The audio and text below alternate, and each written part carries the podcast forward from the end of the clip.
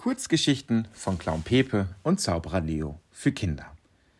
Jede Woche findet ihr auf meiner Webseite eine neue Kurzgeschichte für Kinder. Begleite uns auf unseren Abenteuern und wenn du selber nicht lesen möchtest, ja dann kannst du diesen Podcast hören. Du findest ihn auf Spotify, Amazon Music, Apple Music, Google Podcast, Anchor FM und zahlreichen anderen Plattformen. Und jetzt geht's los. Der Juwelenschatz. Clown Pepe und Zauberer Leo waren die besten Freunde. Und eines Tages beschlossen sie, einen Ausflug in den Wald zu machen, um die Natur zu genießen und Abenteuer zu erleben. Sie packten ihre Rucksäcke voller Lebensmittel und Trinkwasser und machten sich auf den Weg in den Wald. Als sie tiefer in den Wald kamen, bemerkten sie, dass es sehr heiß war heute. Sie beschlossen, an einem Fluss Rast zu machen. Das heißt, eine kurze Pause, um sich abzukühlen und etwas zu essen. Während sie aßen, sahen sie einen kleinen Fisch, der im Wasser schwamm. Zauberer Leo beschloss, ihn mit der Zauberkraft zu fangen. Aber er hatte seinen Zauberstab im Zirkus vergessen.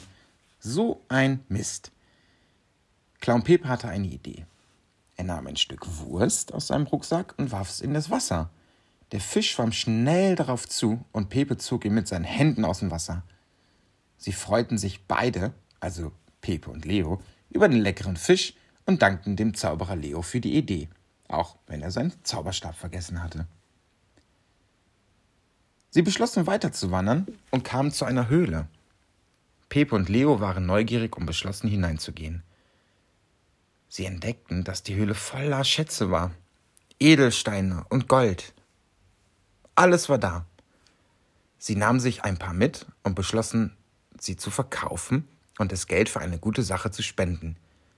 Das heißt, zu spenden an Frauenhäuser, Kinderhospize und für ältere Menschen, die halt gerade nicht so viel Geld haben.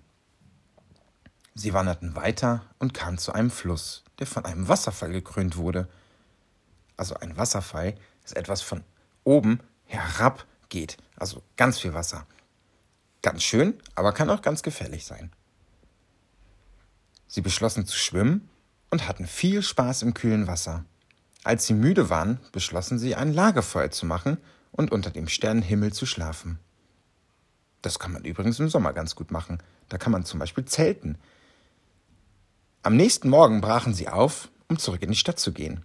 Sie hatten so viele Abenteuer erlebt und waren so glücklich, dass sie die Natur genossen hatten und fühlten sich richtig gut.